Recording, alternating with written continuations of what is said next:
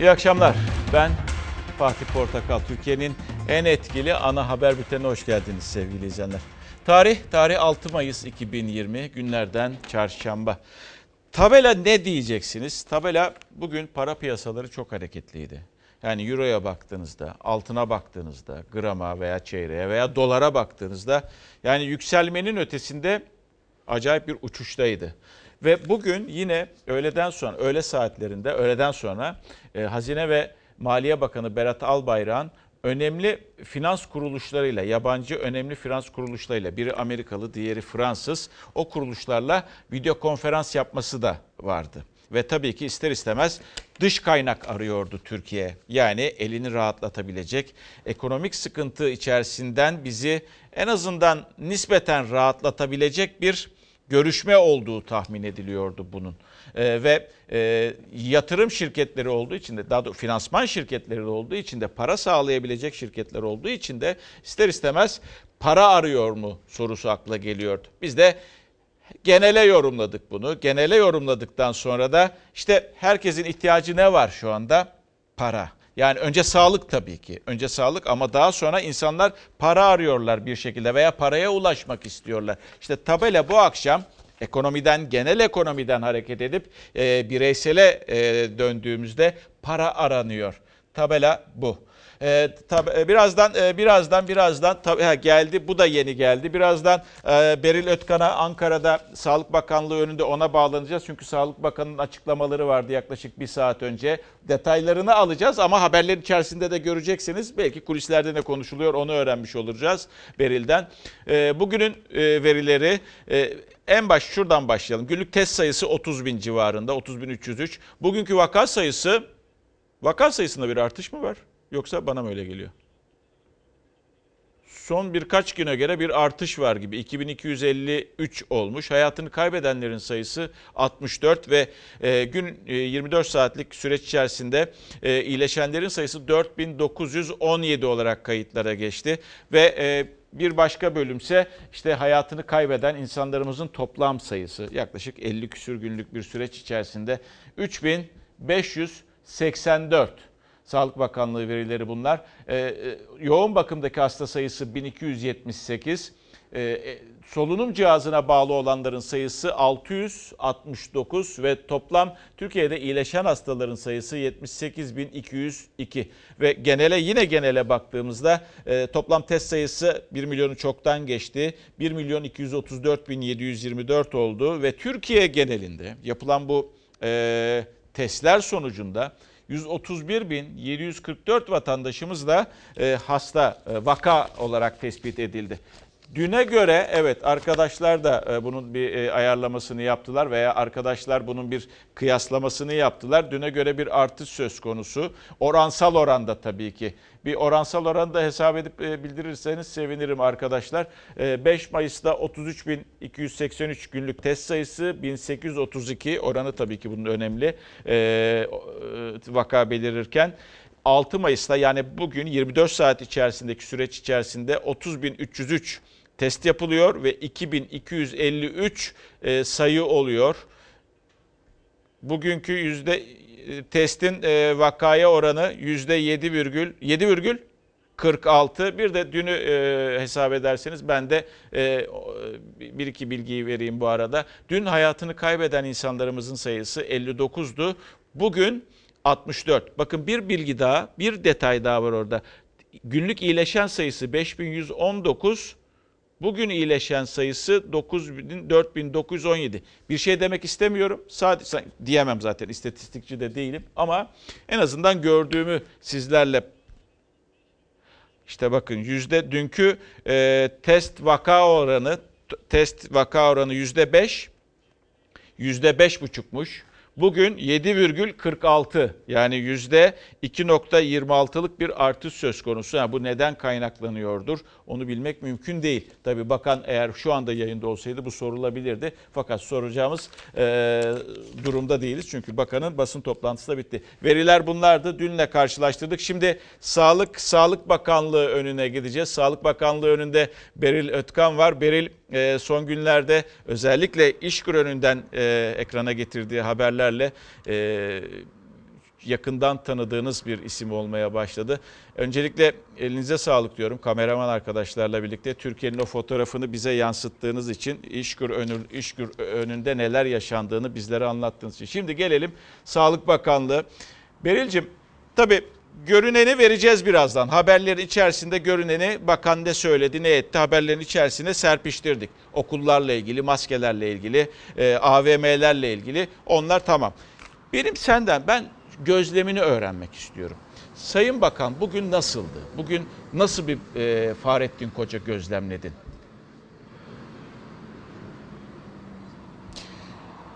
Fatih Portakal, Sayın Bakan bugün biraz daha olumluydu. Hatta dedi ki koronavirüsle mücadelede artık bir dönemi kapattık, ikinci bir döneme başladık dedi.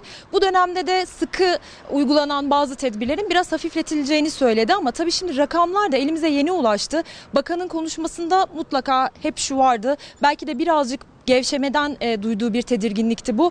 Aman tedbiri elden bırakmayalım. Yeni bir döneme geçiyoruz. Evet, biraz daha sosyal hayata karışacağız ama tedbiri asla elden bırakmayalım. Bırakırsak eğer ikinci bir dalga gelebilir ki başka ülkelerde bunun örneklerini de görüyoruz dedi. Ama nispeten biraz daha rahattı. Tabii bizim de sorularımız oldu. Çünkü biraz daha gevşedikten sonra herkesin aklında pek çok soru işareti var. E, havalar güzelleşti. Şimdi artık A V M'ler açılacak, e, alışveriş merkezleri açılacak, kuaförler, berberler açılacak. Bir tedirginlik hissettin e, mi? Tabii ne olacak bundan sonra insanlar?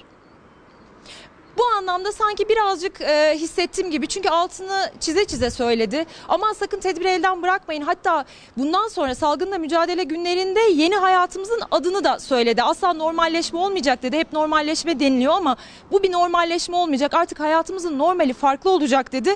Kontrollü sosyal hayat, yani ne demek? Bundan sonra herkes evden adımını atarken maske takacak ve sosyal mesafeyi nereye giderse gitsin koruyacak. E, bu artık bizim hayatımızın gerçeği ve normali olacak dedi. Süre belli mi? E, ikinci işte ikinci dalgadan e, hayır süre vermedi. Süresiz. Yani bu hatta dedi ki bundan sonra hayatımız böyle böyle. Bu normalimiz bu olacak dedi. Çok zor. Kimse eskiye, iki bin yirmi evet. öncesine dönmeyi düşünmesin dedi. İkinci Dünya Savaşı'ndan sonra toplu olarak e, bütün dünyayı etkisi altına alan bir vaka dedi. O yüzden hiç kimse küçümsemesin bu durumu dedi. E, bütün dünya bu durumda. O yüzden biz de buna alışacağız dedi. Hatta dedi ki Türk halkının pratik zekasına güveniyorum. Ona güvenerek de kendi çözümlerini üreteceğini düşünüyorum dedi. Demek ki bu sürecin evet. uzun bir süreç olacağını düşünüyoruz biz ama tabii ki e, katı kısıtlamalar biraz daha serbestleşecek. Biraz daha evet. rahatlayacağız pe, pe, pe, e, Mayıs ayından itibaren. Evet. Çünkü vakalar azalmaya başladı. Evet. Şimdi Beril'cim e, tabii yani hepimiz muhabirlikle, muhabirlik de yaptık. Sen de şu anda muhabirlik yapıyorsun. Benim merak ettiğim başka bir şey daha var. Yani böyle e, kameralar kapandığı zaman, mikrofonlar kapandığı zaman, baş başa kalındığı zaman, off the record denmediği müddetçe, yani yazılmasın denmediği, söylenmesin denmediği müddetçe, bakandan böyle bir araya gelip sizlerle konuştuğunuz anlar oluyor mu? Oralardan bir şeyler edinebiliyor musun gelecek günlerle ilgili? Oluyorsa sadece bir soru, yani olup olmadığını bilmiyorum ama merak ettiğim için soruyorum. Sayın Bakan'la olmuyor. E, bugüne kadar aslında hani buradan da bir çağrımız olsun. Sağlık muhabirlerini toplayıp biz konuşmasını çok bekledik. E, Sayın Bakan belki de bu dönem çok yoğun çalıştığı için buna vakit ayıramıyor mu diyelim bilmiyoruz ama bilim kurulu üyelerinden bazı e, off the record olarak, yalnız He. onu da söyleyelim. Tabii. Off the record olarak bilgiler alıyoruz. O sende kalsın. Bir de genelge var herhalde. Bir genelge e, bilgisini paylaşacak mısın bizimle? Evet. İçişleri Bakanlığı da yeni bir hemen şu dakikalarda bir genelge yayınladı. Tabii pazartesi günü berberler, kuaförler, güzellik salonları, insanların çok beklediği o yerler açılacak. Yoğunluk olmaması açısından bir kere randevu sistemiyle çalışmaları esas olacak. Randevusuz kimseyi kabul etmeyecekler. Sabah dokuz, akşam dokuz sadece çalışabilecekler. Ee, içeride çalışanlar mutlaka maskeli olacaklar. Her kişiye kullanılan malzemeler her kişiye özel olacak. Müşteriler de işlem boyunca maske kullanacaklar ama bazı işlemlerde tabii ki maske çıkarması gerekecek. Maske çıkarabilecekler. Ee, berberlerde erkekler tıraş olurlarken jilet ve usturayla tıraş da yapılamayacak. Peki sen randevu aldın mı kuaförden? Hayır, randevu almadım. Ee, inanın vaktimde olmadı. Randevu almaya çalışsam da bulabileceğimi hiç zannetmiyorum. Dolmuş zaten. Öyle şimdi haberler geliyor. Sevgili izleyenler, Ankara muhabirleri tabii ciddi insanlardı. Beril de gerçekten çok tatlı bir insandı. Hep böyle olaya ciddi yönden bakarlar, ederler. E, mimik yapmak biraz zordur ama böyle bir soru herhalde Beril beklemiyordu. Bir anda yüz kasları gevşedi, güzel oldu. Sağ ol Beril'cim. Şimdi bir de Süper Lig var. O soruyu da sen sor. Ha bu arada soruların da çok güzel. Bir kez daha tebrik ediyorum sizi. Ee, şimdi burada Süper Lig'de federasyonla ilgili konuşurken sanki biraz da ben öyle hissettim. Federasyona sitemi var gibiydi. Yani karar onların, sorumluluk onların der gibiydi. Sen ne hissettin? Oradaydın, salondaydın çünkü. Açıkçası ben de öyle hissettim. Çünkü üstüne basa basa dedi ki sorumluluk onlara ait. Evet. Biz futbol herkesi ilgilendiren, geniş kitleleri ilgilendiren bir spor olduğu için dedi. Ben kararı dün başkanla görüşmüştüm. Kararı size bırakıyorum demiştim dedi. Ama yani bir olası bir virüs salgını olursa futbolcular, sporcular arasındaki Fatih Terim buna çok tepki göstermiş, evet, ilk başlarda evet, hastalananlar oldu. Yine böyle evet, bir durum durumla karşılaşılırsa sanki olabilir ve olursa da bu sorumluluk bize ait onlara değil. Aittir. Yani size ait demek aynen istedi. Ben de o, onu hissettim. Peki çok teşekkür ediyorum. Sağ olasın. Bir an önce de randevuları alalım. Kuaförlerden, berberlerden hepimiz için bu. Sadece Beril için, benim için de değil. Sizler için de. Çünkü bir buçuk aydır e, gidemiyoruz, edemiyoruz. Hayırlı tıraşlar diyeyim ben herkese. Ve geldik, sokaklarımız nasıl? Sokaklar bildiğiniz gibi aslında. Şimdi Sayın Bakan demiş ya, kontrollü sosyal Kontrollü sosyal hayattayız artık. Yeni yaşantımızın ismi kontrollü sosyal hayat. Çok uyulacağını tahmin etmiyorum ben. Yani tamamen ilk günlerdeki gibi olabileceğini tahmin etmiyorum. Neden? Bugüne baktığımızda her taraf kalabalık, her taraf güzel, insanlar çıkıyorlar güzel derken sonunda ünlem var tabii ki. Araçlar dışarıda, insanlar dışarıda, sadece maskeler ağızda. Şimdi bu fotoğraf size ne anlatıyor? Şöyle bir bakın, bir bakın. İsmail'cim biraz yaklaşırsan ona. Ha, bir bakın şöyle, yakında İstiklal Caddesi burası.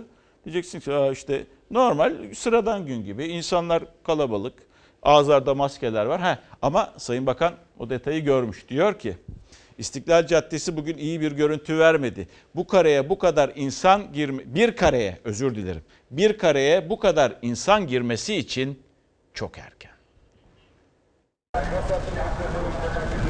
Evde kalın diye uyarılar yapılıyor. Ne yapayım evde? Sorayım sizin. Ben eve ne yapayım yani? E, sıkıntım olduğu zaman zaten kendimi tek gün kendim kendim alıyorum zaten. Ama maskeniz de olması gerektiği gibi değil. Burnunuzu kapatıyor. Ben bunu bile takmak istemiyorum. Formaliteden takıyorum onu. Formaliteden Formal. olduğu çok belli ama başkalarını riske atıyorsunuz. Yok ya, başkaları. Yapacak bir şey yok yani. Evde durup ne yapacağım?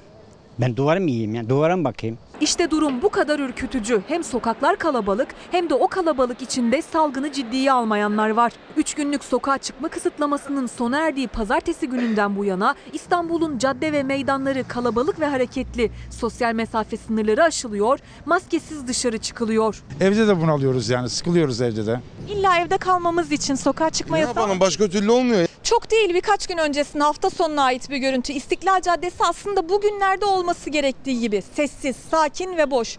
Çünkü sokağa çıkma kısıtlaması var. Bir de bugüne bakalım. Hava güzel ve güneşli. İstiklal Caddesi fazlasıyla kalabalık. Oysa salgını önlemek için uymamız gereken birkaç küçük hayati kural var aslında. Onların başında da evde kalmak geliyor. Sağlık Bakanı Fahrettin Koca sosyal medya hesabından İstiklal Caddesi iyi bir görüntü vermedi notuyla kalabalığın görüntüsünü paylaştı. Çok erken diye uyardı. Evde kalın çağrısını yineledi. İstanbul'un bir başka noktası Karaköy, Tophane civarı. Civarlarında bir park, olmaması gereken bir görüntü daha. yirmi yaş altındaki çocukların aslında sokağa çıkması bile yasak. Ancak onlar burada hem oyun oynuyorlar hem de ailelerinin yanında. Çocuklar uzaklaşın, uzaklaşın. Siz geldiniz ama toplandılar bir arada. Top oynuyorlar burada. Top oynuyorsunuz çocuklarla. Evet, oynuyoruz. Tamam, çıkacağız şimdi, çıkalım. Eminönü ve Mahmutpaşa gibi semt pazarlarında da alışveriş için sosyal mesafe kuralı ihlal edildi. Önlemler hiçe sayıldı. Yasak olmasına rağmen ürünler elle seçildi. Bayram alışverişi yapmak için geldik. Biraz korkutuyor ama yine tedbirli olduğumuz için yani kalabalık ortama girmiyoruz yani, onun için mesafeli koruyoruz. Kalabalığa fazla temas etmemeye şey yapıyoruz. Yani o tarzda, yoksa yine dokunacağımız yerlere dokunmak zorunda kalıyoruz. Minibüs ve otobüslerde de yasaklar delindi. Bu görüntüler Taksim Koca Mustafa Paşa hattında çalışan bir İETT otobüsünde kaydedildi. Büyükçekmece'de bu minibüste olması gerekenden fazla yolcu aldı. Şoför yolcuların uyarısına da aldırış etmedi. Şu anda kaç kişi aldı şu minibüs? Binince şikayet edeceğiz mecburen. Kaptan yeter kaptan. Salgının kontrolden çıkması, vaka sayısının artması ve daha fazla can kaybının yaşanması an meselesi. Anlamak istemeyenlere bir kez de iki buçuk yaşındaki Derin Nisa Kaya seslendi. Anlamıyor musunuz? Tabii bizice. Hastalık var, hastalık.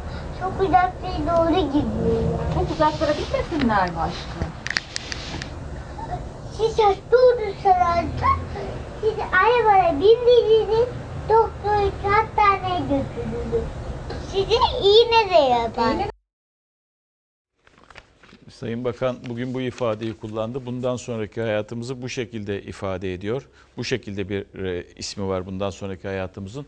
Kontrollü sosyal hayat, ama bugünden bakıyorsunuz eski hayatımıza devam ediyoruz. Yeni kontrollü bir sosyal hayat falan yaşamıyoruz. e, tabii bunun cümlede kalmaması gerekiyor. Önemli olan da bu.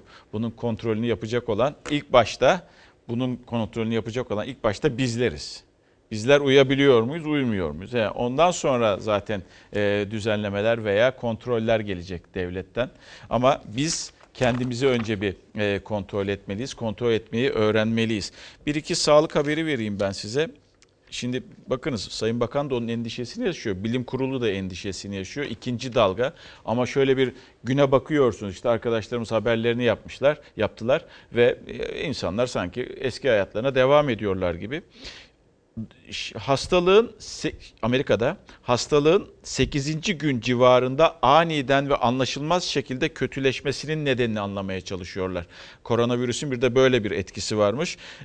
sekizinci gün civarında aniden ve anlaşılmaz şekilde kötüleşmesi nedeni. Buna da ikinci hafta çöküşü diyorlar.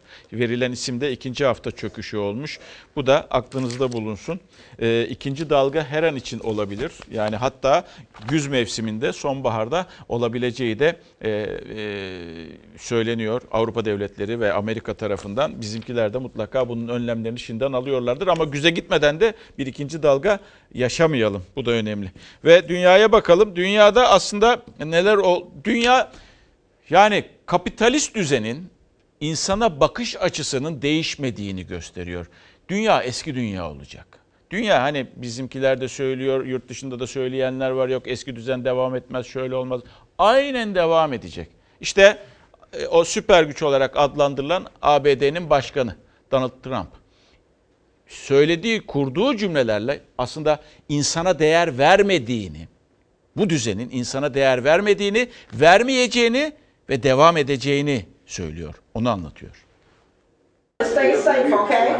Trump, uzmanların önlemlerin gevşetilmesi halinde günlük ölüm rakamlarının üç bini bulabileceği uyarısını dikkate almadı. Öncelik ekonominin açılması dedi. İnsan hayatını hiçe saydı. Her gün vaka rekoru kıran Rusya'da Başbakan'ın ardından Kültür Bakanı da virüse yakalandı. kovid on dokuz salgını dünyanın en önemli gündem maddesi. Salgının yayılma hızı yavaşlayıp normalleşme adımları atılsa da hem vaka hem de can kaybı artmaya devam ediyor. Can kaybı sayısı iki yüz altmış bini buldu. Vaka sayısı ise üç milyon yedi yüz altmış bine yaklaştı. Vaka ve can kaybında listenin zirvesinde Amerika var. Son yirmi dört saatte iki bin üç yüz altmış kişi hayatını kaybetti. Ölü sayısının yetmiş iki bin üç yüz otuz dörde yükseldiği ülkede kısıtlamaların kaldırılması tartışılıyor. Trump yönetimi ekonominin bir an önce faaliyete geçmesinden yana. otuz milyon kişinin işsizlik maaşına başvurduğu Amerika'da Trump, işlerini kaybedenlerin psikolojik sorun yaşadığını savundu. İnsanları işe döndürmeliyiz dedi. Trump, önlemlerin gevşetilmesiyle can kayıplarının yaşanacağının farkında olduğunu söyledi. Bilim insanları ise başkanın kararına tepkili. Kısıtlamaların kalkmasıyla günlük ölü sayısının üç bini geçebileceği uyarısı yaptılar. Ağustos'a kadar toplam ölü sayısının yüz otuz beş bine ulaşacağı tahmininde bulundular.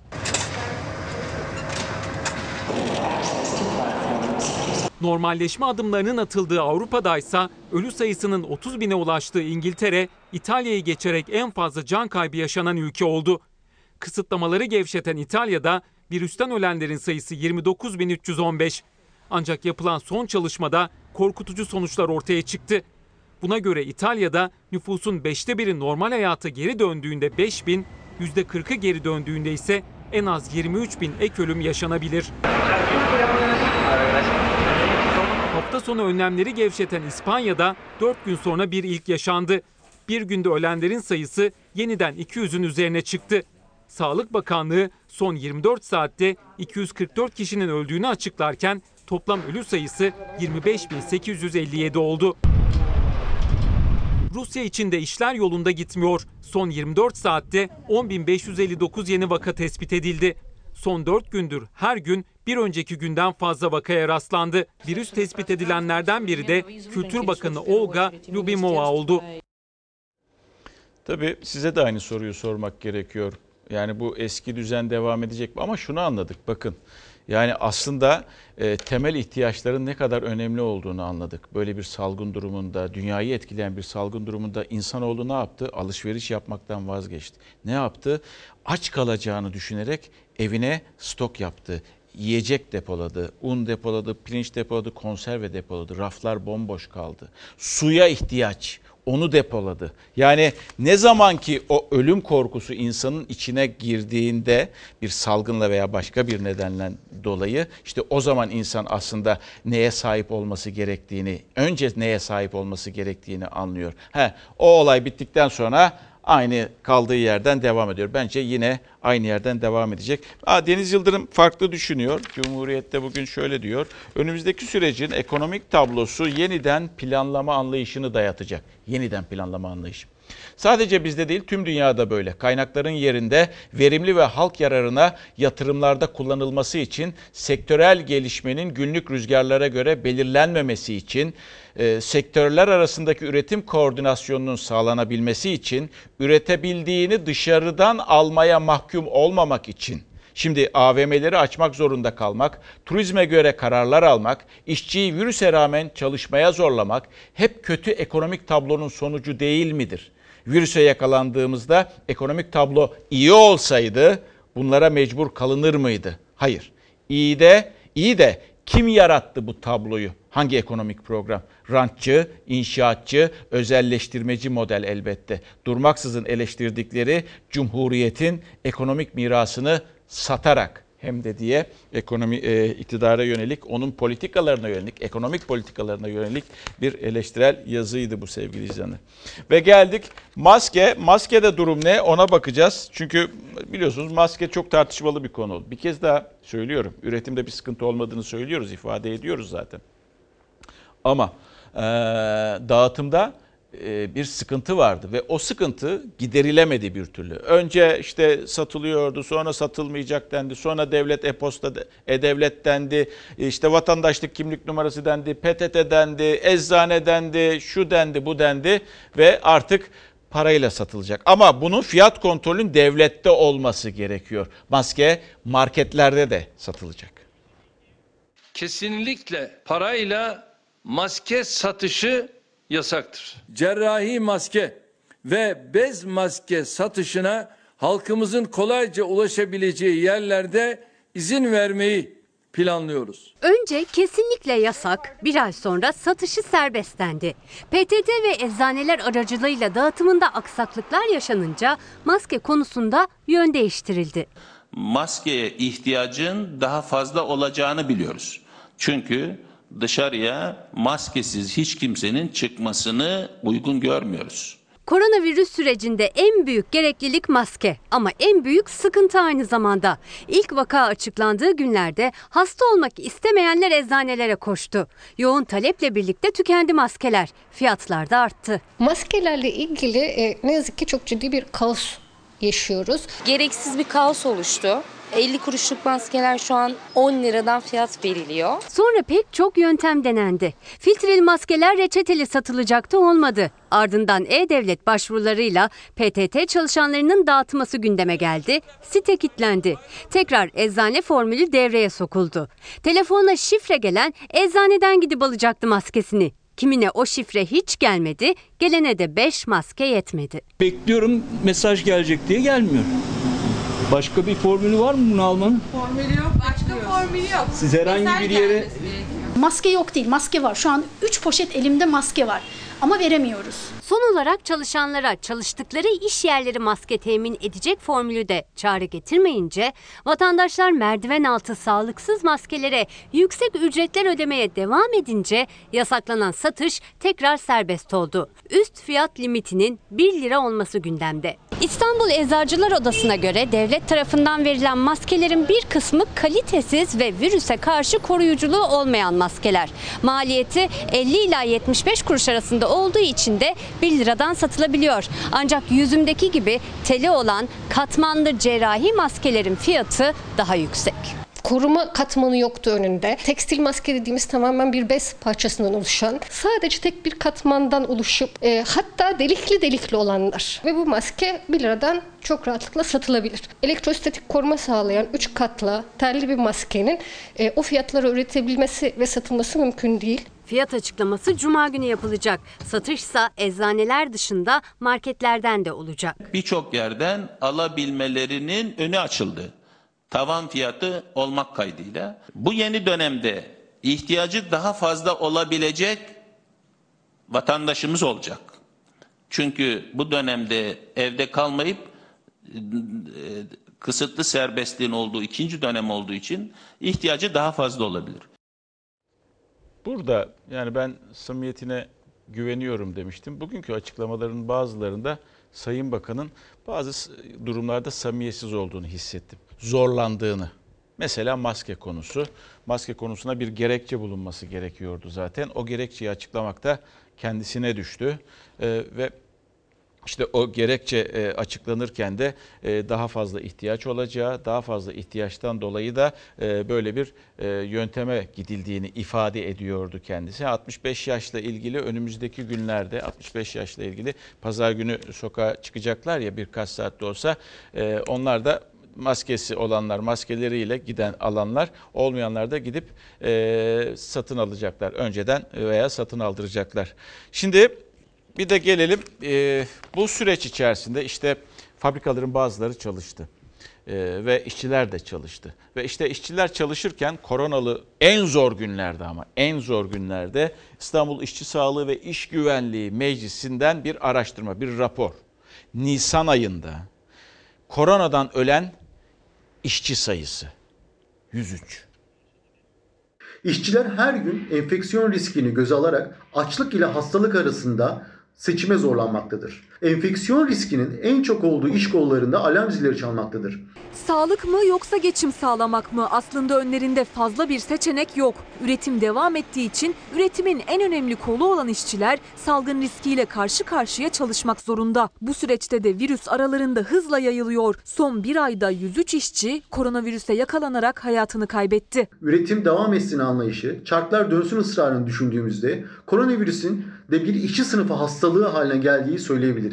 İşçi Sağlığı ve İş Güvenliği Meclisi Türkiye'de ilk koronavirüs vakasının tespit edildiği on bir Mart'tan bu yana iş yerlerindeki durumu araştırdı. Rapora göre Nisan ayında en az iki yüz yirmi işçi hayatını kaybetti. Ölüm oranı önceki ayların iki katı. iki yüz elli bir iş yerinde işçi sağlığı ve güvenliği önlemleri alınmadan işçilerin salgına açık halde çalışmaya zorlandığı görülmüştür. Hayatını kaybeden işçilerin yüz üçünün ölüm nedeni koronavirüs. on Nisan tarihine kadar bu sayı elli iki idi. Özellikle market, kargo, lojistik, inşaat, tersane ve hastane işçileri hem düşük ücretle çalıştırılmakta hem de kişisel koruyucu ekipmanları yeteri kadar temin edilmemekte ve enfeksiyon riskine açık hale gelmektedir. yüz üç işçinin hayatını kaybettiği dönem içinde çekilmişti şantiyelerdeki bu görüntüler. İşçiler kötü koşullarda salgına karşı hiçbir önlem alınmadan çalışmak zorunda bırakılmıştı. Bu durum salgının işçiler arasında yayılmasına, koronavirüs kaynaklı ölümlerin artmasına zemin hazırladı. Bir masada dört kişi bak. Rasime bak. Üstelik on bir Mayıs'tan itibaren tüm ana fabrikalar yeniden faaliyete başlayacak. Çalışan işçi sayısı artacak. Yakın temasın kurulduğu ve gerekli koruyucu önlemlerin alınmadığı iş yerlerinde çalışan işçiler arasında vaka sayısı daha da artacak. Zorunlu sektörler dışında üretim durdurulmalıdır. Keyfi işten çıkarmalar yasaklanmalıdır. İşçilere ücretli idari izin verilmelidir. Ayrıca koronavirüs nedeniyle olan bütün rahatsızlıklar işçiler nezdinde meslek hastalığı ve iş kazası olarak sayılmalıdır. Günlük otuz dokuz TL'lik garabetine bir an önce son verilmelidir. İş yerlerindeki işçi sağlığı ve iş güvenliği önlemleri eksiksiz alınmalıdır. Tabii ülkede futbol çok seviliyor ve uzun zamandır da maçlar da yok. E, ve maçlar ne zaman oynanacak? Dün bir araya gelmişti. E, ve e, Federasyon Başkanı ile Sağlık Bakanı ki onun neticesinin ne olduğunu bugün öğrendik. E, liglerin başlayacağını öğrendik. Demek ki sorumluluğu artık federasyon alıyor. Cemil Usta sezonu biliyorsunuz bu sezon. on iki Haziran'da ligler başlıyor. on iki Haziran'da ligler başlıyor. Ee, ve maçlar seyircisiz oynanacak. Sezon yirmi altı Temmuz'da tamamlanacak. Ama bir şey daha söyleyelim. Burada tüm sorumluluk, tüm sorumluluk, Sayın Bakan altını özellikle çizdi. Sorumluluk federasyonda. Çünkü özel bir kuruluş e, Türkiye Futbol Federasyonu e, ve e, kararını alabiliyor.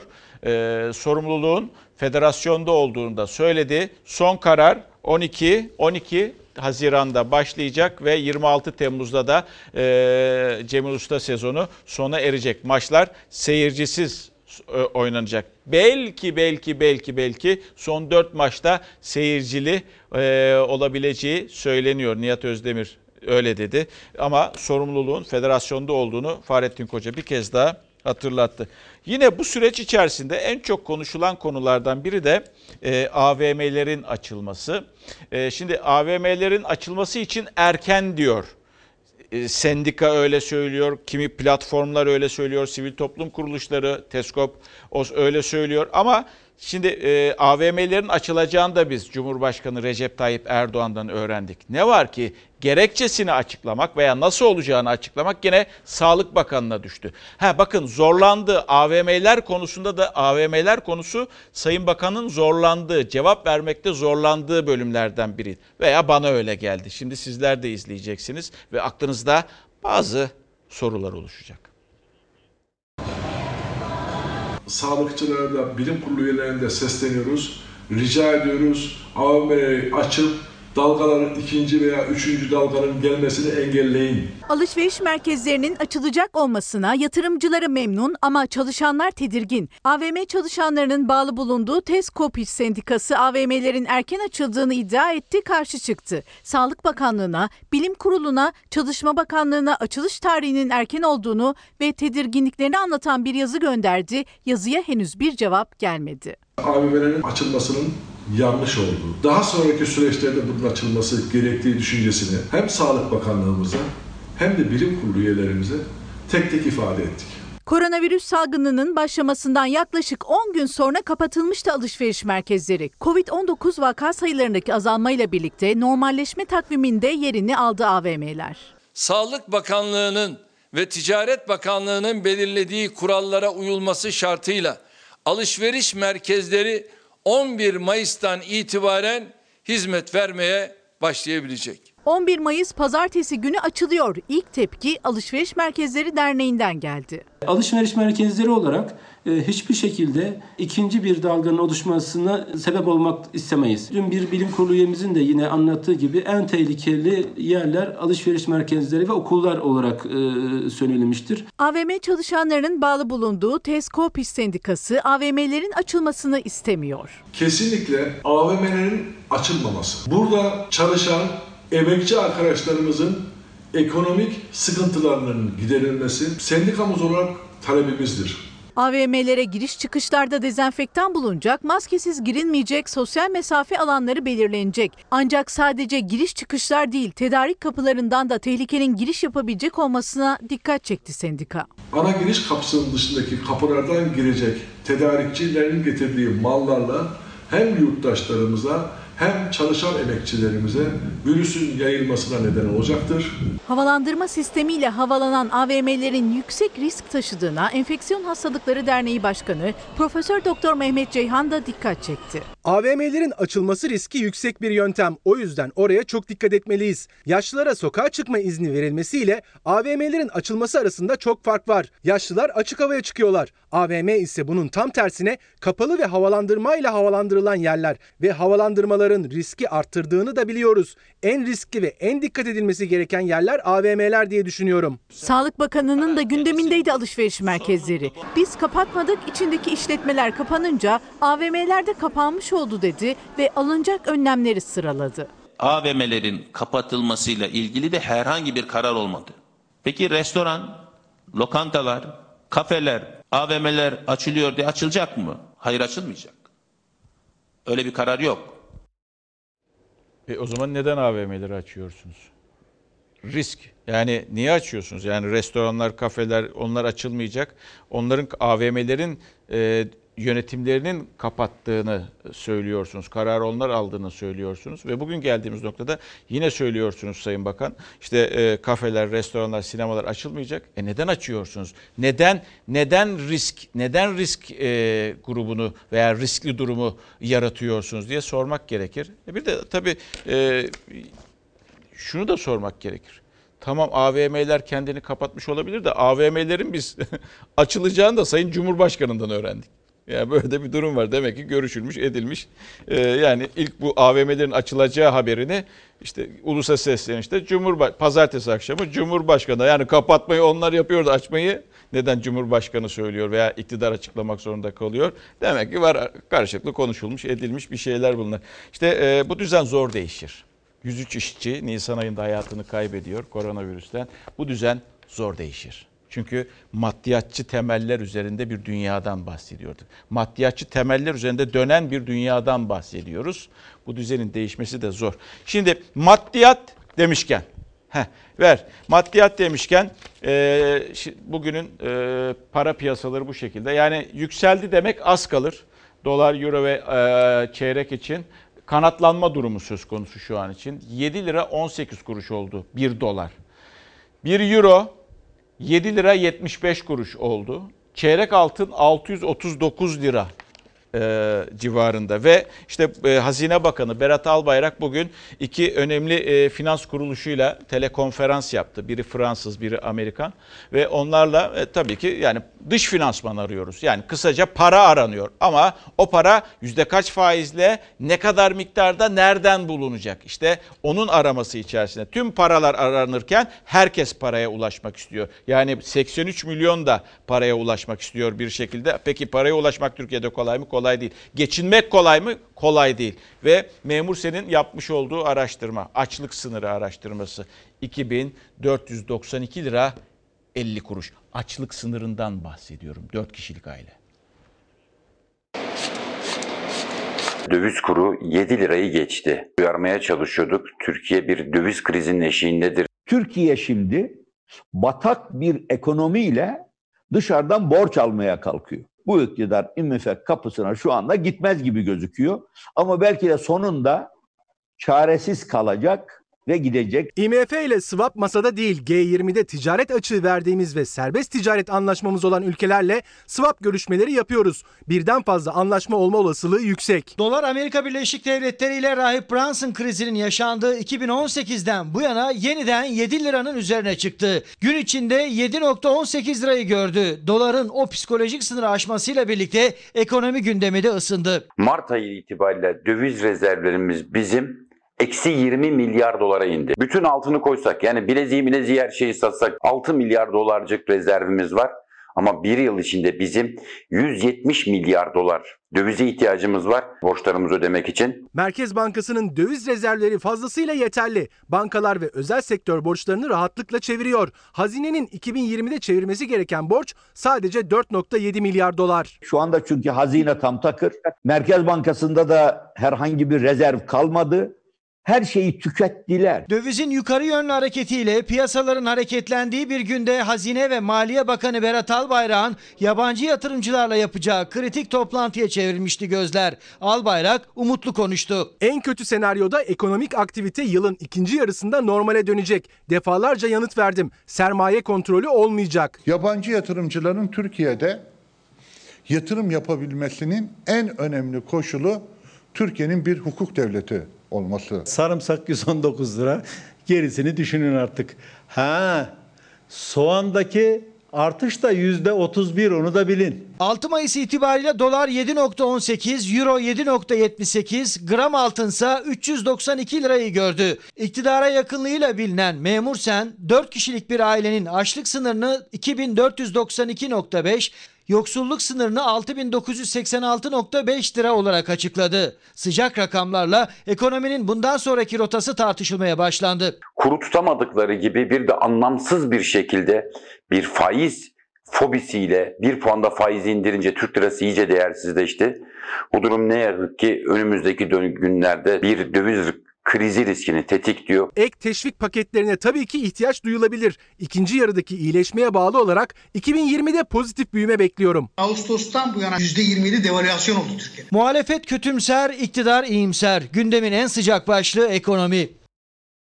Kötümserler ve iyimserler ama hangisinde olduğumuzu bize zaman gösterecek. Yani bizler yaşayarak göreceğiz. Bu sözleri o yüzden unutmayın. İktidarın sözlerini de unutmayın, muhalefetin sözlerini de unutmayın. Kadir Has Üniversitesi bir araştırma yapıyor. üç yedi Nisan tarihlerinde yirmi altı ilde on sekiz yaş üstü, yaş üstü bin kişiyle online görüşüyorlar. Ee, ko- koronavirüsüyle mücadeleyi hükümetin nasıl buluyorsunuz? Çok başarılı bulanlar yüzde dokuz virgül altı, başarılı bulanlar otuz virgül üç. Yani topladığınızda aşağı yukarı yüzde kırk yapıyor. Yani başarılı bulanların oranı.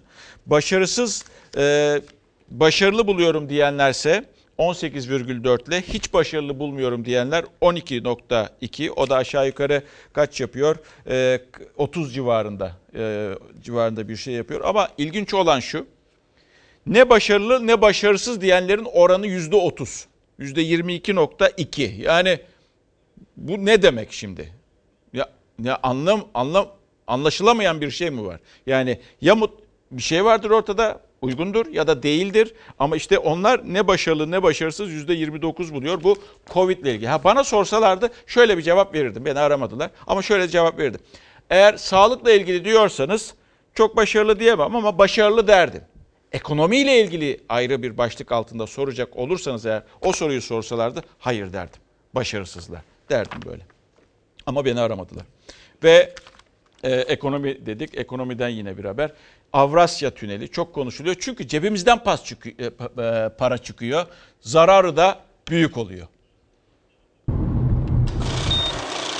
Avrasya Tüneli'nde ilginç olan nokta şu. Sadece üç ayda iki yüz yirmi milyon lira civarında bir para ediyor. Avrasya Tüneli'nin bir an evvel millet lehine bu sözleşmeyi feshetmelidir. üç yılda ödenen rakam ortada. Geçtiğimiz üç ayın faturası da belli uzmanlara göre. Salgında sokağa ve trafiğe çıkış azaldı. Avrasya Tüneli sakin. iki bin on yedi, iki bin on sekiz ve iki bin on dokuz yılları için Avrasya Tüneli'ni işleten şirkete geçiş garantisi olarak dört yüz yetmiş milyon lira ödenmişti hazineden. İYİ Parti Yerel Yönetim Başkan Danışmanı ve İBB Trafik Ulaşım Komisyonu üyesi Doktor Suat Sarı, iki bin yirmide şirkete en az dört yüz milyon lira araç geçiş garantisi ödemesi yapılacağını savundu. Karar Gazetesi yazarı İbrahim Kahveci'nin hesabı da aynı. yirmi üç liradan otuz altı liraya çıktı. Bu fiyat artışından dolayı zaten geçişlerde azaldığı için sadece bu yıl Avrasya Tüneli hazine garantisinin yüzde ellisini doldurabilecek gözüküyor. Bu da yaklaşık olarak dört yüz dört yüz elli milyon lira civarında bir paranın ödenmesi söz konusu. Tüneli yapan şirkete yıllık yirmi altı virgül beş milyon araç geçiş garantisi verildi. Geçmeyen aracın ücreti hazineden ödeniyor. Bu değer bu ülkenin araçlarının ödeyeceği bir geçiş ücreti değildir. Devlet bu sebeple iki bin kırk yılına kadar beş yüz otuz beş milyon dolar para ödemek zorunda kalacaktır. Avrasya Tüneli girişinde yazdığı gibi salgın sürecinde hayat eve sığar, evde kal. Ama evde kalmanın maliyeti yine tünel üzerinden de hazineye yüklendi. Hem de geçtiğimiz yıllara göre üç kat arttı bu yük. Yap işlet devlet modeliyle yapılan birçok projede olduğu gibi yap bölümünde evet hazineden para çıkmıyor ama devlet bölümüne gelene kadar işletme bölümünde de yine bazı maliyet kalemleri var. Onlardan biri de döviz kuru. Doların seyri ortada. Önümüzdeki süreçte bir de geçişlere zam beklentisi var. Önümüzdeki yıl dolar kurunun daha fazla çıkmamasını varsayarak, yani dolar T L kurunun yedi nokta on beş lira olduğunu varsayarsak, önümüzdeki yıl Avrasya Tüneli otuz altı nokta kırk liradan kırk üç nokta elli liraya yükselecek geçiş fiyatı. Bu ne demek? Bugün ayda yirmi beş gün olarak karşılıklı geçiş yapan bir otomobil sahibi Avrasya Tüneli'ne yaklaşık olarak bin sekiz yüz yirmi lira ödüyor. Bu ücret iki bin yüz altmış liraya yükselecek. Kamu Özel İşbirliği kapsamında yapılan sözleşmelerde hazine tek başına söz sahibi değil, hatta uluslararası yükümlülük var. Ödeme uyuşmazlığı durumunda özel şirket alacağını Londra Tahkim Mahkemesi'ne götürebiliyor. Yani ödeme yükümlülüğü devam ediyor. Pandemi sebebini de göz önüne alarak şirketle oturup ödemelerini üstlenmesi ve millet lehine bu sözleşmeyi feshetmelidir. Reklam saat başı karşınızda. Tekrar iyi akşamlar. Saatlerimiz sekize geliyor. Bir dakika kaldı. Birazdan saat yirmi on üçte İstanbul için iftar vakti diyeceğiz ve bu kez sizi Beylerbeyi Camii'ne götüreceğiz. Beylerbeyi Camii yine Boğaz'ın kıyısında ama karşı tarafta, yani karşı taraf dediğimiz Anadolu tarafında. Oradan e, Kenan Özcan'ın, kameraman arkadaşım Kenan Özcan'ın görüntüleriyle e, hem bilgisini vereceğiz hem de o güzel camiyi e, size göstermiş olacağız. Şimdi bakınız e, önümüzdeki günler zor olacağız dedik. E, mesela bugünkü tabelamız bizim neydi? Para aranıyor. İşte devlet de para arıyor, vatandaş da para arıyor. yirmi üç Mart'tan bu yana evde izole oluyoruz diyor bir arkadaşımız. Elde avuçta olanı da yedik. İşkur'dan ödenek bekliyorum. Para aranıyor. Para nerede diye soruyor. Şimdi A V M'ler de açılacak ya. Bir arkadaş Emre Bey, e, A V M çalışanıyım. Restoranlar kapalıysa biz nerede yemek yiyeceğiz? Aç mı kalacağız? Nasıl saçmalık? Lütfen sesimiz olur musunuz demiş. Bir de böyle de bir durum var. Yanlarında getirecekler belki. Ee, gelecek günlerle ilgili, gelecek günlerle ilgili Türk İş Başkanı'nın bir açıklaması vardı. Bu iki gün öncesinin bir açıklaması ama not almıştım, onu söylemeyi unuttum. Ergün Atalay diyor ki, yani hakların savunulması, çalışanların haklarının savunulması açısından nasıl bir yıl olacak derseniz, dürüst ve gerçekçi olmamız lazım diyor Türk İş Başkanı. Kolay günler görmeyeceğiz. Olası bir normalleşme durumunda hepimizi ciddi bir mücadele süreci bekliyor diye de kendisi not düşüyor. Tabii bu mücadele nasıl olacak ve nereye kadar bu mücadeleyi sürdürebilecek sendikalar? Ankara'ya gideceğiz çünkü Ankara'da e, önemli bir e, A Y M'ye başvuru var. Onun detaylarını alacağız. Anayasa Mahkemesi'ne Barış Kaya karşımızda. E, A Y M'de bu başvuru nedir? Onu bize anlatır mısın? İnfaz e, yasası ile ilgili başvuru nedir Barış'cığım? C H P geçtiğimiz günlerde e, geçtiğimiz günlerde çıkan af yasasıyla ilgili bir itirazda bulunmuştu. İptali için, şekil yönünden iptali için Anayasa Mahkemesi'ne başvurmuştu infaz yasasının. E, dolayısıyla bugün işte Anayasa Mahkemesi bunun görüşülmesi için karara e, çıktı. Yani dedi ki evet dedi, yapmış olduğunuz başvuruyu görüşeceğim ve ilerleyen günlerde belirlediğimiz bir tarihte bunu karara bağlayacağım. Aynı zamanda iptal yönünden yapmış olduğunuz başvuruyu ve yürütmenin durdurulmasıyla ilgili yapmış olduğunuz başvuruyu karara bağlayacağım dedi. Bu önemli tabii. Niye? Daha önce işte C H P'nin yapmış olduğu bazı başvuruları hatırlıyoruz. K Y K'lılarla ilgili, seçim güvenliğiyle ilgili, Kanal İstanbul'la ilgili yapmış olduğu başvuruları hatırlıyoruz. Bunlarda Anayasa Mahkemesi e, iptal kararlarını e, itiraz etmişti, reddetmişti ama bugün kabul etti. İlerleyen tarihlerde bu görüşmeyi yapacak. Öncelikle ne olacak? Bir rapor hazırlanacak ve o rapor Anayasa Mahkemesi üyelerinin önüne gidecek. gelecek. E, C H P ne demişti? Bu bir af demişti, örtülü af demişti. Dolayısıyla bir kanun e, değil, bir kanun değişikliği değil. Bunun böyle değerlendirilmesi gerekiyor. O yüzden de bir af düzenlemesi meclisten nasıl geçmesi gerekiyorsa o şekilde, şekilde. oylama yapılsın. Evet. Yani beşte üç çoğunluk aransın demişti. Hı. Şimdi Anayasa Mahkemesi ona bakacak. Evet, e, Türkiye Büyük Millet Meclisi ya, e, orada yapılan oylama usule uygun mu? Dolayısıyla bu usulsüzlük var, bir usulsüzlük var mı yok mu buna bakacak ve iptali yönünde ya da yürütmenin durdurulması yönünde bir karar verecek Anayasa Mahkemesi ilerleyen günlerde. Peki ya şimdi öyle de ya diyelim ki iptal karar çıktığında peki dışarı tahliye olanlar, bırakılanlar içeri mi alınacak öyle bir durum olduğunda? Nasıl olacak bu? Veya ge- genişletilecek e, anayasa... mi? Nasıl olacak bu o zaman? Genişletilmesi ikinci aşama, yani Anayasa Mahkemesi'ne şekil yönünden başvuruldu. Ee, yani bu burada bir anayasaya aykırılık var. Ee, bu düzenleme bir yasal düzenleme değil, bu bir af düzenlemesi. Buna bakın, buradaki anayasa e, değişikliği, anayasaya uygunluğunu e, tartışın bakın ve bunu bir karara bağlayın dedi. E, peki bununla biraz önce sorduğunuz soru, e, eğer Anayasa Mahkemesi yürürlüğün durdurulmasına karar verdi ya da iptaline karar verdi. Hmm. Yani hmm. E, düne kadar yaklaşık kırk beş bin hmm. e, tutuklu, hmm. hükümlü dışarıya çıktı. Anayasa Mahkemesi'nin kararları geriye doğru işlemiyor. Ee, ama ha. o çıkan çıktığıyla kalmış olacak. Ee, yeni bir düzenleme yapılacak. Ee, C H P'nin ikinci bir başvurusu olacak. Kısacık Fatih Portakal o da esastan. Sevinirim. O da esastan başvurusu olacak. İşte genişlemesiyle ilgili bölüm o zaman değerlendirilecek. Peki Barış Kaya, çok teşekkür ediyoruz vermiş olduğum bu bilgiler için. Önümüzdeki günler siyaset açısından da yine tartışmalı günler olacak gibi. Geldik. Ee, şimdi bir... E... Daha doğrusu Ulusal Sesleriş'te bunun mesajı verilmişti. Bugün yansımaları daha fazla oldu. Ee, bara ve oda seçimlerine ince ayar geliyor. Diyeceksiniz ki ince ayar nedir? İzleyiniz.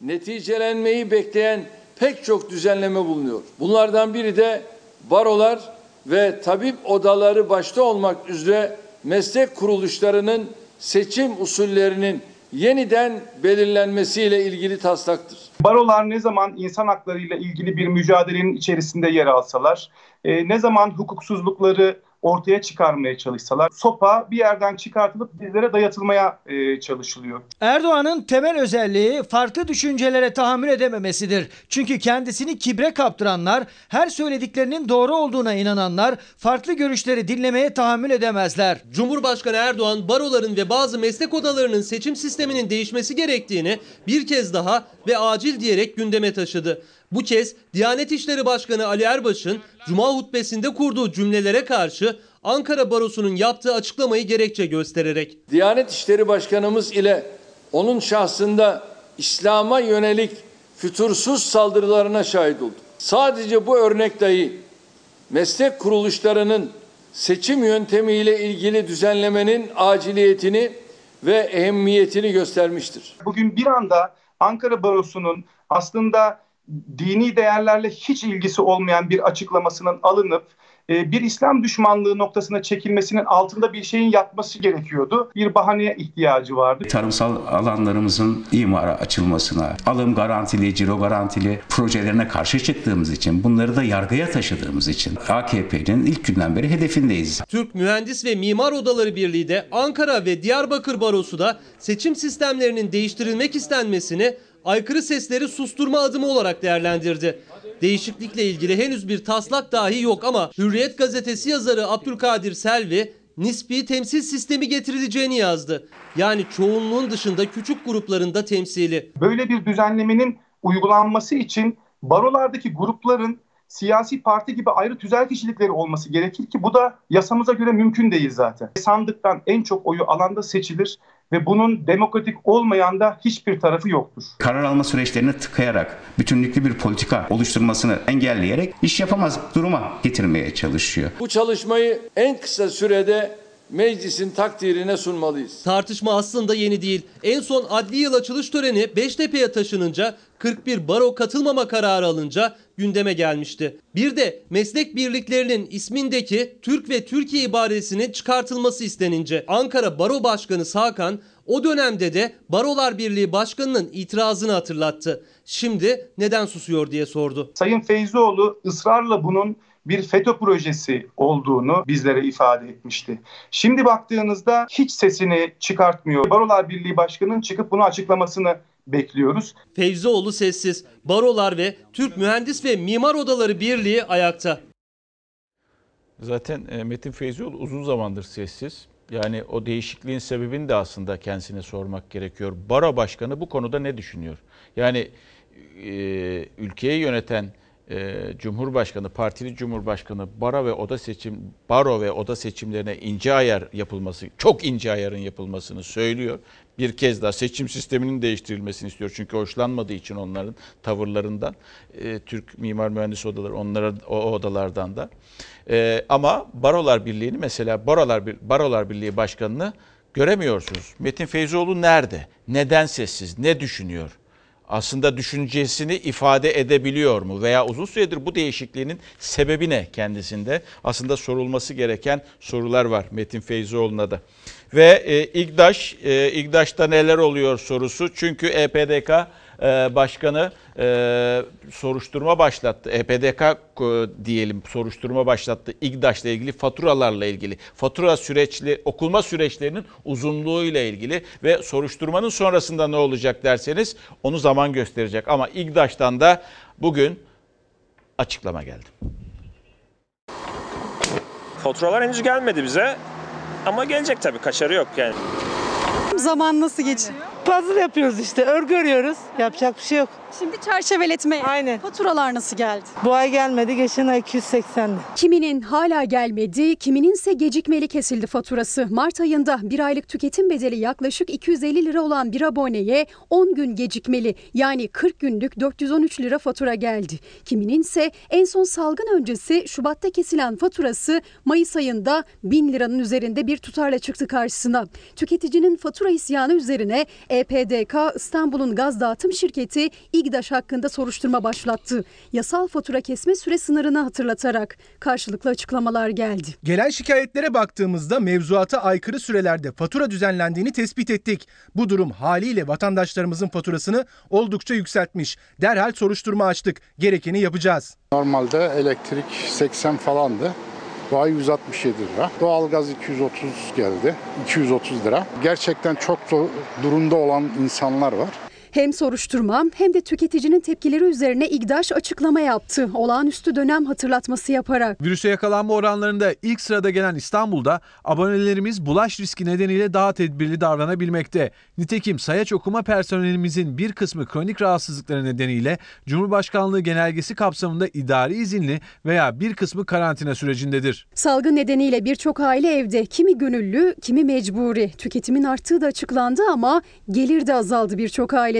Tekstil çalışanı Aydın Bey onlardan biri. Faturanın kesim tarihini bile görmedi gözü. Aklı hep ödeyeceği tutarlarda çünkü. Geldim ama dikkat etmedim daha doğrusu. Yani faturalar tabii ertelense iyi olur ama hani bilmiyorum. Şimdi yanlış bir şey de söylemek istemiyorum. Gelirinizde peki bir bozulma oldu mu? Evet, iki aydır çalışmıyoruz. Pandemi yüzünden. Evet. Hani şimdi çalıştığım yere gidiyorum. Yarın açacağım dedi. Hani ben de bunu aldım. Öyle bir... Kalbinde umut, aklında üç çocuğu ve evin giderleri. Bir tek o değil, İstanbul'da on yedi binden fazla aile yaklaşık dört milyon liralık faturasını ödeyemeyeceği için İ B B'nin açtığı askıya bıraktı. yedi saatte toplam iki milyon liranın üzerinde on altı binden fazla faturanın ödendiğini duyurdu İ B B Başkanı İmamoğlu. Hemen harekete geçiyorlar. Neden? İGDAŞ'ı biz nasıl itibarsız hale getiririz diye. İ B B şirketi olan İGDAŞ, E P D K tarafından soruşturma altında. Resmi gazetede yer alan mekanik doğalgaz sayaçları için en az yirmi beş gün, en fazla otuz beş gün süreyle fatura kesilebilir. Düzenlemesine aykırı davrandığı için İGDAŞ yazılı açıklamayla yanıt verdi soruşturmaya. Tüm kamu kurumları gibi salgın nedeniyle gecikmelerin yaşandığını, E P D K'ya gerekli bilgilendirmenin yapıldığı duyuruldu. Zorluk yaşayan abonelere ödeme kolaylığı sağlayacağını da açıkladı. Derhal bakanın ortaya çıkıp vergilerden feragat ediyoruz. Siz de feragat edin.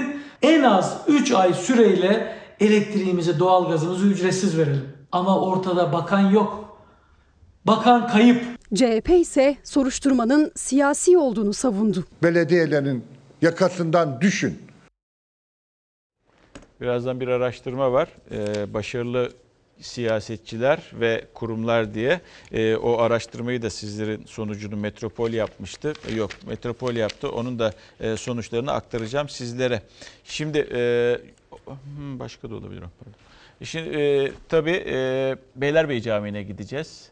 Beylerbeyi Camii'ne gideceğiz. Beylerbeyi Camii'nde, daha doğrusu gerçek ismiyle Beylerbeyi Hamide Evvel Camii. Hamide Evvel Camii. Kenan Özcan kameraman arkadaşım şu anda e, bu güzel caminin, görkemli caminin görüntülerini paylaşıyor. Böyle de havada bulutlar da olunca dramatik bir görüntü ortaya çıkıyor, dikkat ederseniz. Farklı bir görüntü ortaya çıkıyor. Gün de batmak üzere zaten. Ve e, burası Üsküdar'da. E, hep böyle... E, Avrupa yakasındaki tarihi camileri ekrana getirdik, dikkat ederseniz. İşte Kılıç Açıp Ali Paşa Camii vardı, Ortaköy Camii vardı, Fatih Camii, yani kıyılarda ve Fatih Camii de vardı. Şimdi artık e, Anadolu yakasındaki camilere bir bakalım dedik. Onlardan biri e, birinci Abdülhamit, Sultan birinci Abdülhamit zamanında tarafından annesi Rabia Sermi Sultan anısına yaptırılmış ve on beş Ağustos bin yedi yüz yetmiş sekiz'de ibadete açılmış bir cami. Ee, burası kimi kaynaklara göre diyor, e, mimar dönemin baş mimarı Mehmet Tahir Ağa olarak adlandırılıyor. Allah kimi kaynaklara göre de mimarı belirsiz. Allah kabul etsin. Allahu Ekber, Allahu Ekber. Eşhedü en la ilahe illallah.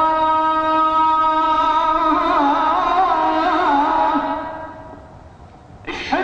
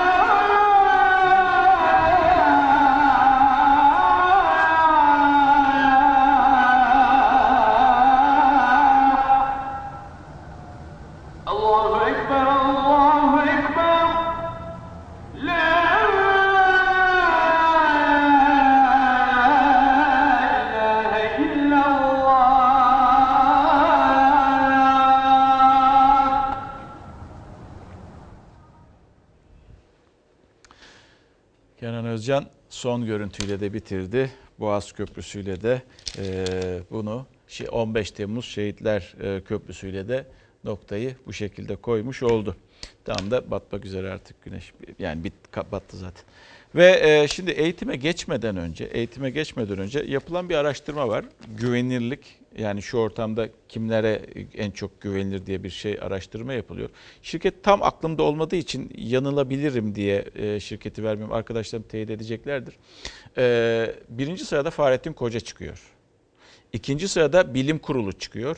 Üçüncü sırada Mansur Yavaş çıkıyor. Dördüncü sırada Erdoğan geliyor sevgili izleyenler. Böyle bir sıralama yapılmış. Konsensus. Konsensus'un araştırması. Metropol'ün başka bir araştırması var. Onu paylaşacağım sizlerle, ekonomiyle ilgili. Ekonomi tabii az önce verdik haberlerini ama yine de e, elimde çok bilgi olduğu için onları aktaracağım birazdan size. Eğitim diyelim. Eğitimde tabii e, bir ay öne çekildi. Temmuz ayındaydı. Y K S, Yüksek Öğretim Kurumları Sınavı yirmi yedi yirmi sekiz Haziran'da yapılacak. Yani üniversiteye giriş sınavı, bunun en basit anlatımıyla. Tabii e, Kılıçdaroğlu da öğrencilerle bir araya geldi, gençlerle bir araya geldi. Gençlerin tepkisi vardı, tarih tepkisi online. Karşı karşıya geliyor. Tarih tepkisi vardı. Bir, bir ay önce çekilmesine, bir ay önceye çekilmesine karşın. Ve bu arada M H P'den bir ses geldi. Cemal Engünyurt, M H P'de konuşan ender isimlerden biri Cemal Bey. Gençleri sevindirin, babalık yapın dedi. Cumhurbaşkanına seslendi. Haziran'da yapılacak sınav Temmuz'a ertelendi. Bu Temmuz'da yapılacak sınav yeniden Haziran'a ertelendi. Sürekli bir takım şeyler değişiyor. Ve biz öğrencilerin psikolojisi bunda olumsuz etkileniyor. Sonuçta hepimiz bir yıldır bu sınava hazırlanıyoruz. Ve sadece bir ayın değişmesi bile çoğu öğrencide böyle bir kaygı yaratıyor. İki ayda üç kez sınav tarihi değişen gençler kaygılı. Çünkü üniversite sınavı demek aslında onların geleceği de demek. Sadece öğrencilerin değil, bu ülkenin geleceğini etkileyen bir konu. on yedi on sekiz yaşındayız. Bu kadar şeyi, psikolojimiz bu kadar şeyi kaldıracağını düşünmüyorum. Ve şu an hepimizin eli ayağı hani birbirine girmiş durumda, çalışamıyoruz. Yani program yapamıyoruz. Sınava girecek çocuklar gerçekten perişan, moralsiz, zaman darlığı yaşıyorlar. Gelin bir babalık yapın. Y K S iki bin yirmi Temmuz yirmide yapılsın. Gençleri sevindirin. Kılıçdaroğlu ile görüşen gençlerin benzer sistemleri M H P'de ulaştı. Cumhur İttifakı ortağı M H P'den Cemal Engin da Cumhurbaşkanı Erdoğan'a gelin bir babalık yapın, sınav Temmuz'un yirmisinde olsun çağrısı geldi. Ben üniversite sınavına yaklaşık iki senedir motivasyonumu koruyarak çalışırken hakkımızda böyle umursamazca kararların alınması beni çok üzdü. Sevgili gençler, iki bin yirmi mücadeleyle geçiyor. Zorluklara millet olarak göğüs geriyoruz. Çok şükür başarımız ortada. Bu Bu başarının altında anlık reflekslerle değil, istişare ve sorumluluk bilinciyle alınan kararlar var. Cumhurbaşkanı şimdilik sınav tarihi tartışmalarına noktayı koymuş gibi. Milli Eğitim Bakanı da tarih konusunda öğrenci ve velilere tartışmalara girmeyin önerisinde bulundu. Önemli olan çocuklarımızın sınava odaklanmaları, velilerimizin e, bir takım tartışmaların içine e, e, girerek değil de sınava odaklanarak çalışma yapmaları çok önemli. Üniversite sınavı Y K S'den önce liselere geçiş sınavı yapılacak. Salgın günlerinde L G S başvuru ve uygulama kılavuzunda değişikliklere gidildi. yirmi Haziran'daki sınavda herkes kendi okulunda sınava girecek. Kimliğinde fotoğraf olma zorunluluğu da yirmi yaş altının sokağa çıkma yasağı olduğu için öğrenci zorda kalmasın diye kaldırıldı. Bazı çevrelerde bir Haziran'da okullar açılır mı açılmaz mı tartışmalar yürütülüyor. Elbette açılabilir bir Haziran'da. Yani bu bilim kurulunun, Sağlık Bakanlığı'nın e, tablolara, verilere bakarak ortaya koyacağı duruma e, bağlı. Koronalı günlerde eğitimde bir başka tartışmada yeniden okulların açılacağı tarih. Olumlu tabloya bakan Milli Eğitim Bakanı bir Haziran'da okullar açılabilir dedi. Ama eğitim camiası kaygılı. bir Haziran'da on sekiz milyon öğrencimizi, bir milyon çalışanı ve bir o kadar e, velimizi okulların önüne yığdığımız zaman aylardır sıkı bir şekilde yürüttüğümüz tedbirlerin heba olabileceği endişesini taşıyorum. Türk Eğitim Sen bir Eylül tarihini önerdi. Eylül'de başlarız okulumuza, Eylül'de telafi eğitimi koyarız bir ay. bir Haziran'da okulların açılması tartışmasına çok fazla yoğunlaşmamalıyız. Ben de ailelerin kolay kolay çocuklarını göndereceklerini tahmin etmiyorum bir Haziran'da. Milli Eğitim Bakanı hiç üstüne alınmadı. Bakın, özel okulların e, servis ücretlerini aileler ödemeye devam ediyor. Yemek ücretlerini ödemeye devam ediyor. Bu, buradan veya ödediler, peşin ödediler veyahut veya ödüyorlar kredi kartlarından. Ve Milli Eğitim Bakanı'na defalarca buradan e, sorduk. İlla biz sorduğumuz için değil. Yani genel olarak da bir açıklama yapabilirsiniz. Bu insanlar haklarının yendiğini, paralarının e, haksız yere alındığını söylüyorlar ve ödenmiyor bu paralar ailelere. Milli Eğitim Bakanı olarak buna ne diyeceksiniz? Bir bakan olarak ne diyeceksiniz? Yani bu soruyu soruyorum, buna genel olarak bir cevap veriniz. Ben sorduğum için değil Sayın Bakan, aileler bunu soruyor. Ben sormuyorum. En azından onların içini e, rahatlatın. Çünkü ekonomik bir ağırlık oluyor. İşte ekonomik ağırlık dedik. Metropol'ün araştırması var. E, şöyle bir araştırma yapıyor. Ekonomik durumların, sürecin ekonomik durumlarını ne kadar etkilediğine yönelik soru soruluyor insanlara. Yanıt verenlerin yüzde yirmi altı virgül sekizi işsiz kaldım diyor. yüzde kırk ikilik zaten çalışmadım diyor. Çalışmıyordum diyen kesimle birlikte salgın sürecinde işsiz kalan, ücretsiz izne çıkarılan ve zaten çalışmayanların oranı yaklaşık yüzde yetmiş altıydı diyor. Ekonomik süreç içerisinde devlet desteği olarak ben ekonomik e, paketler olarak da iktidarı başarısız bulanlardanım. Kendilerini başarılı görebilirler ama fotoğraf ortada. Fazla da söze aslında gerek bırakmıyor. Otobüs biletlerine bir bakacağız. Çünkü onlar bir anda baktık ki otobüs fiyatları da bir artı verdi. Yeni bir düzenleme üzerinde çalışılıyor. Şehirler arası otobüslerden bahsediyorum. Biletlere tavan fiyat uygulaması yapılacak. Yolculuk nereye efendim? Samsun'a. İki kişi üç yüz lira verdim. Fiyatları uçuk. altmış lira geldim ben Ankara'ya. yüz elli liraya üç katı. Düşün yani böyle. iki yüz lira diyen oldu, üç yüz lira diyen oldu. Fırsatçılık hepsi. Dönmek zorunda mısınız Samsun? Tabii ki dönmek zorundayım. Ben erkek kuaförüyüm. Yaklaşık iki aydır geliri yoktu berber Ogün Ergen'in. on bir Mayıs'ta dükkanını açmak için Samsun'a gidecek. Ankara'ya gelirken altmış lira vermişti bir bilet parasına. Salgın günlerinde dönerken yüz elli lira. Bilet fiyatları iki üç katına çıkınca hükümet tavan fiyat uygulamasını devreye sokmaya hazırlanıyor. Firmalar da tabii kendi açısından belki makul hareket ediyor. Ama biz de yolcu olarak biz de perişan oluyoruz. Orta bir yol bulunmalı yani. İnsanlar perişan oldu. Özel aracı olmayanlar. Normalde yetmiş lira olan para iki yüz lira.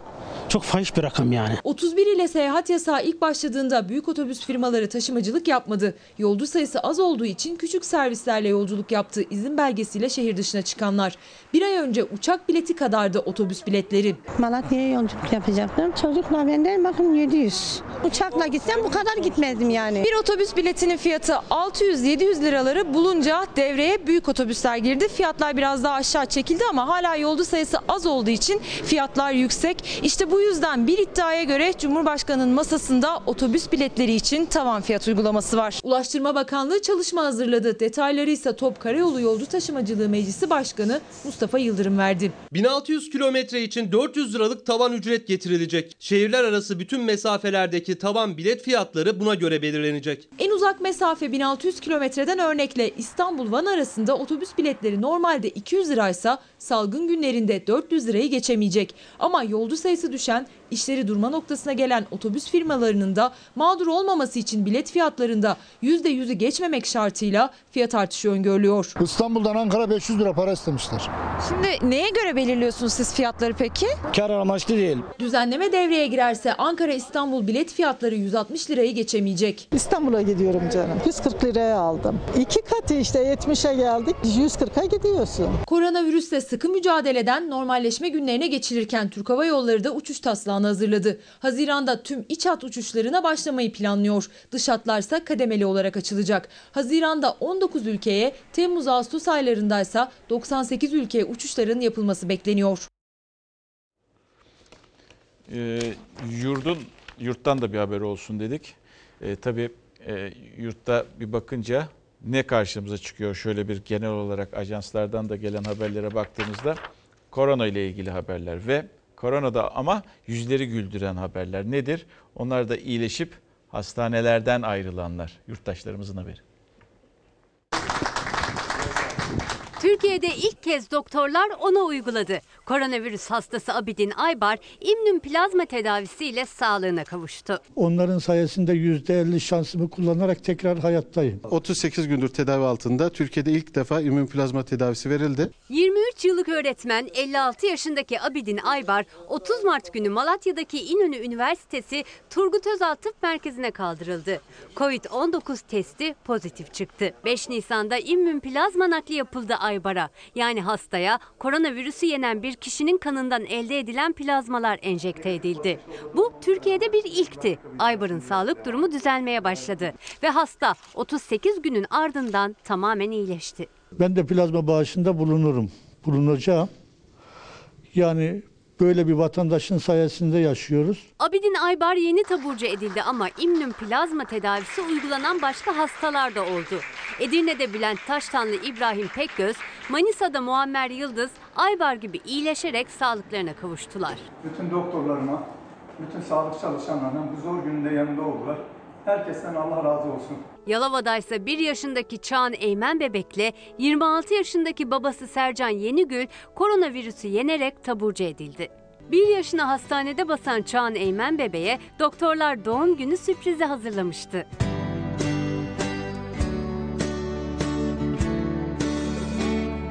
Normalleşmenin ilk adımlarının atılmasının ardından on bir Mayıs'ta açılacak olan kuaför ve berberler son hazırlıklarını yapıyor. Tek kullanımlık iş önlükleriyle başlayacağız. Tek kullanımlık havlular yeni nesilde yerini alacak. Antalya'nın Muratpaşa Belediyesi ise pazar günü dört saatliğine sokak izni verilecek olan altmış beş yaş üstü vatandaşlar için bankları sosyal mesafe kuralına göre düzenledi. iyilik hareketleri de katlanarak çoğalıyor. Denizli'nin Bozkurt Belediyesi sosyal yardımlaşma kapsamına girmeyen ihtiyaç sahipleri için farklı bir yöntem geliştirdi. Çekler hazırlıyoruz. Gıda çeki, kasap çeki, manav çeki hazırlıyoruz. Biz sadece belediye olarak e, yardımsever vatandaşla e, yardım edilecek vatandaşı esnafımızla buluşturuyoruz. Adana Büyükşehir Belediyesi Şefkat Köprüsü kurdu. Yardım etmek isteyen telefonla ya da internet üzerinden seksen beş liralık gıda kolilerinden satın alıyor. Satın alınan koliler de belediye aracılığıyla ihtiyaç sahiplerine ulaştırılıyor. Ben bir maaşımı bağışlayarak yardım kampanyasını başlatıyorum. beş Mayıs'ı altı Mayıs'a bağlayan gece kutlanan Hıdrellez ise bu sene salgına denk geldi. Büyük çapta kutlamalar yapılamadı ama dileklere de engel olamadı. Romanların bayramı mutluluk, huzur, sevgi, baharın gelişi.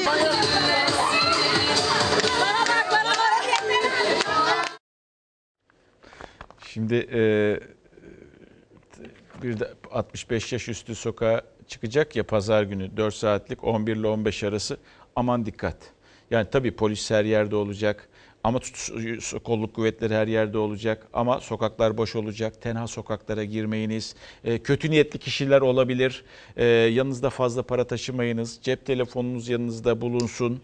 E, cebinize sahip çıkınız. Ceplerinize sahip çıkınız. Çanta almamaya dikkat ediniz. Çanta almamaya dikkat ediniz. Bazı kötü niyetliler bunu avantaja e, e, çevirmek isteyebilir.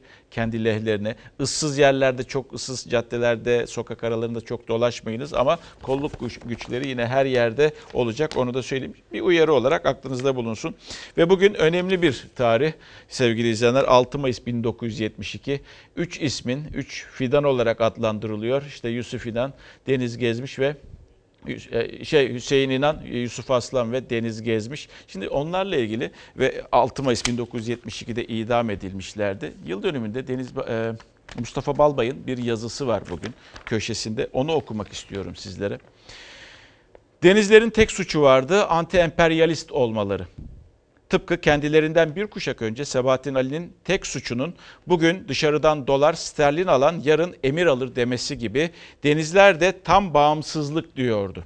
Vietnam'ı kana bulayan Komer'in Ankara'ya büyükelçi atanmasının kabul edilmeyeceğini, edilemeyeceğini haykırarak birkaç ayda elçiyi geri göndermeyi başarmışlar ama ölüm cezasını hak etmişlerdi. Bitmedi, devam ediyor Balbay. altıncı Filo'nun altıncı Filo'nun Türkiye limanlarını bir müstemleke ülkesi gibi kullanmasına karşı çıkmışlar. Kısa sürede demir almasını sağlamışlar ama ölüm cezasını hak etmişlerdi. Deniz Gezmiş yakalanıp Ankara'ya getirildiğinde ilk hapislik günlerinden sonra koğuşlar paylaşılır. Arkadaşları Deniz Gezmiş'e sorar. Bizim koğuşumuz hangisi? Deniz Gezmiş şu karşılığı verir. Bizim koğuşumuz, koğuşumuz olmayacak. Zaten o günlerden de hissetmişler sevgili izleyenler. Üç fidan. Kapatıyoruz. Bizden sonra e, Hababam sınıfı merhaba var.